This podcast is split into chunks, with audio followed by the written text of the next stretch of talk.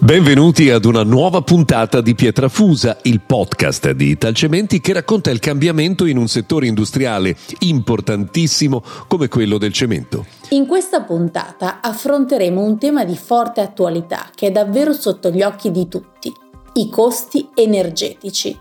In questo ultimo periodo sono aumentati e stanno mettendo in seria crisi interi settori produttivi, imprese che chiudono, intere filiere produttive che rischiano di far mancare al paese prodotti indispensabili.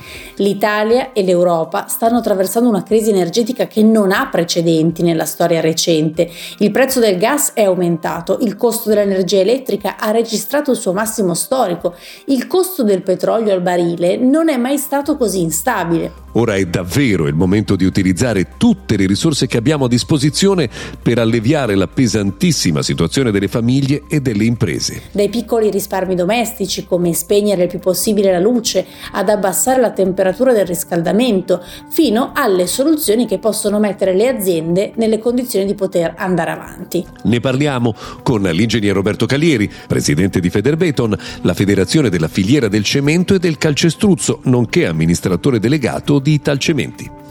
Ingegner Callieri, come incide l'aumento dei costi dell'energia sulla tenuta del settore del cemento? L'aumento dei costi mette fortemente a rischio la tenuta del settore del cemento e del calcestruzzo. Per comprendere meglio la pericolosità di questi aumenti basta guardare semplicemente i dati. Il prezzo del metano è aumentato di otto volte in due anni. Quello dell'energia elettrica ha toccato i massimi storici e aumentato di quasi dieci volte in confronto all'inizio del duemilaventuno. Il petcock, che è il principale combustibile utilizzato nei forni per la produzione di cemento, ha più che triplicato il suo costo rispetto al duemilaventi. Se poi a questi aumenti aggiungiamo anche la crescita del valore dei diritti di emissione di C O due, si raggiunge un incremento complessivo dei costi energetici del settecento per cento. Questi aumenti avranno un'importante ricaduta su tutte le aziende del settore? Eh sì, il rincaro del costo dei materiali energetici si traduce in un aumento complessivo di produzione che ha superato il cinquanta per cento rispetto al duemilaventuno. Gli sforzi messi in campo sono notevoli, ma la tenuta del settore è molto a rischio, è seriamente a rischio. I tradizionali strumenti utilizzati per il contenimento dei costi appaiono oggi largamente insufficienti. La produzione di cemento è diventata quasi insostenibile. Questi rincari hanno un impatto anche sulla competitività dell'industria italiana del cemento? Purtroppo è proprio così. Da questi costi energetici dipende la competitività del settore del cemento. Elettricità, combustibili, quote di emissione hanno raggiunto livelli record in Europa e a livello globale.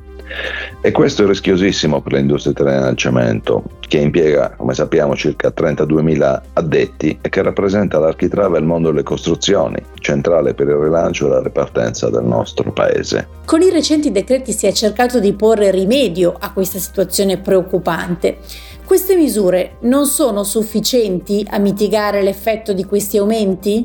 Nonostante questi tentativi, l'ulteriore impennata dei costi di energia sta ponendo purtroppo nuovamente il comparto del cemento di fronte al rischio chiusura. È sempre più urgente intervenire a supporto dell'industria, servono misure più adeguate, soprattutto tempestive, come rendere disponibile a un prezzo competitivo la produzione da fonti rinnovabili, gestita dallo Stato alle imprese che per loro natura impiegano molta energia. E ci sono altri nodi urgenti da sciogliere a livello politico? Ma a mio avviso bisognerebbe introdurre immediatamente misure per proteggere la competitività dell'industria nazionale del cemento dalle importazioni dai paesi extra U E.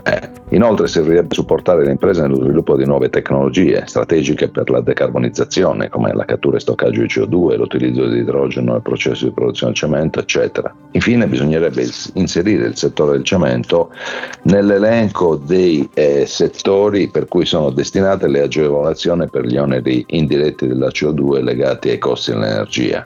Ingegner Callieri, ma nell'immediato Italcementi e le industrie del settore potrebbero fare qualcosa per abbattere i costi energetici? Ah, sì, assolutamente. Abbiamo in Italia una risorsa energetica a chilometro zero, economica, già pronta a essere utilizzata per esempio nei forni delle cementerie al posto di prodotti di origine petrolifera. Si tratta solo di superare pregiudizi, lentezze burocratiche e di decidere una semplificazione normativa. Sto parlando, come sempre, dei combustibili solidi secondari C S S, ricavati da quella parte non riciclabile dei rifiuti che oggi come oggi mandiamo in discarica o ancor peggio mandiamo all'estero, pagando peraltro trasporto e altri per farsi carico del problema. Di che tipo di materiali stiamo parlando? Ah, si tratta di materiali non pericolosi come carta, cartoni non riciclabili, tessuti, plastiche che non possono essere rigenerate. Tutti i materiali che messi in modo sicuro e controllato in un ciclo produttivo come quello del cemento possono sostituire i combustibili tradizionali, normalmente importati. Si tratta di una soluzione innovativa o sperimentale? È una soluzione, guardi, ampiamente utilizzata in tutta Europa, proprio perché è sicura, conveniente e vantaggiosa anche in termini ambientali, visto che comporta un conser- considerevole risparmio di C O due. Niente residui, emissioni invariate, con un grande risparmio di combustibili tradizionali e costi di trasporto. Purtroppo in Italia siamo fermi a una sostituzione dei prodotti petroliferi pari al venti per cento, mentre i paesi europei più avanzati arrivano a oltre il sessanta, oltre l'ottanta, se non il cento per cento come in alcuni stabilimenti. Quali sarebbero i vantaggi nell'usare questi combustibili solidi secondari? Beh, oggi utilizzare i C S S comporterebbe un grande vantaggio per la bolletta energetica del paese, consentendo all'industria del cemento di recuperare competitività in un momento in cui tra i costi dell'energia e gli investimenti per la decarbonizzazione tutto il settore rischia di chiudere i battenti, finendo per impoverire tutto il settore industriale italiano con ovvie ed immaginabili ricadute sul piano occupazionale. Come mettere in atto questa soluzione allora? Occorre una razionalizzazione di una normativa oggi troppo frammentata e complessa. I controlli ci sono e la soluzione si è dimostrata sicura in decenni di esperienza sul campo. È davvero solo una questione di volontà politica e amministrativa che potrebbe, almeno in parte, alleviare il peso dei costi di produzione di un settore che già sta molto investendo sulla decarbonizzazione. A proposito di decarbonizzazione, eh, così come la crisi energetica, anche questa ha un impatto notevole per l'industria del eh, cemento. Insomma, per raggiungere la carbon neutrality entro il duemilacinquanta saranno necessari investimenti importanti. Sì, le stime parlano di quattro virgola due miliardi di euro, oltre a extra costi operativi per circa uno virgola quattro miliardi annui, che sono ben superiori rispetto a quelli di altri settori energivori. Il nostro settore, infatti, dovrà necessariamente ricorrere a una soluzione tecnologicamente ed economicamente sfidante, ovvero la cattura di quelle emissioni direttamente legate alla natura delle materie prime che utilizziamo e quindi incomprimibili. Ma di questo vi parleremo in una prossima puntata di Pietra Fusa, il podcast di Italcementi. Grazie, Ingegner Callieri.